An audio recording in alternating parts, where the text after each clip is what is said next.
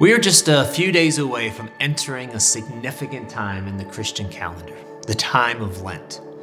And while we all may have different thoughts and experiences of this season, setting aside time to assess and repent and reconcile can be a beautiful, life giving process. Though many of us at the onset of maybe New Year's, you set some resolutions declaring the new patterns and purposes for your life most likely, we didn't uh, take the time to prepare the soil for new growth that we're hoping and believing for. I look at this season as a chance to do just that, to partner with God to prepare the soil for His work to thrive within us. You see, as far back as the third century, Christians fasted in preparation for Easter. It was a very public thing. People would wear sackcloth, people wouldn't bathe, they would wear uncomfortable clothing, and the weeks of sacrifice were all about preparing new converts for baptism, which was traditionally done at Easter. Though you can certainly choose that path or choose to just continue to live the life and rhythms you're currently doing, I do want to invite us all into a journey together as an entire church and community to learn and discover and actually practice one of the regular habits of Jesus during this season. The ministry Practicing the Way writes this For over a thousand years, fasting was one of the central practices of the way of Jesus. It was common practice for apprentices of Jesus to fast twice a session until sundown on Wednesdays and Fridays, as well as the 40 days of Lent. Similar to essential prayer disciplines and getting into scripture, fasting was simply just one of those practices they did. After all, Jesus began his life's work with 40 days of fasting, a practice he continued throughout his lifetime. And he said, Follow me. It would make sense that we would actually follow his example and incorporate fasting as well.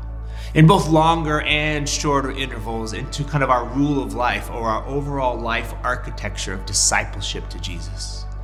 The ultimate aim of fasting is to get in touch with our, our hunger for God because hunger is the state of wanting or needing something you do not have.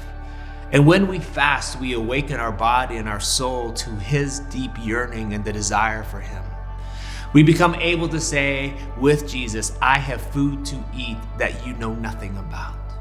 So, what am I inviting you all to be a part of? First, if you missed it or have forgotten, go back to our Fall Transformation series and listen to the amazing teaching Danny did in regard to fasting.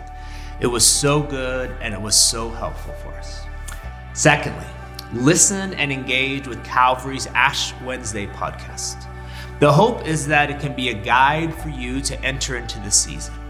So put it in your calendar to remind yourself that it's coming. Third, participate with your small group or your family or a spouse or a friend in the practicing the way practice on fasting. This is a four week journey filled with the teachings of Scripture, discussions, and literally practicing fasting together. I would love for all of us to do this. As a part of this, I'm asking all of us to fast each Monday in March. Remember to start where you are, not where you think you should be. If a full day is too much, start with like just a meal and break the fast at lunch or break it at dinner. The smaller the start, the better the chance you have of really sticking to it and growing over time. Of course, for some of you who already have this as a part of your life, your time of fasting might be much longer. And finally, each Monday in March, we will have a podcast to encourage you, focus your prayers, and unite us as the body of Christ pursuing Him together. You know, this could be a really special time for all of us. We will be providing all the information, the resources, the helps that you will need. So be looking for those. And let's just try to do this really, really well together.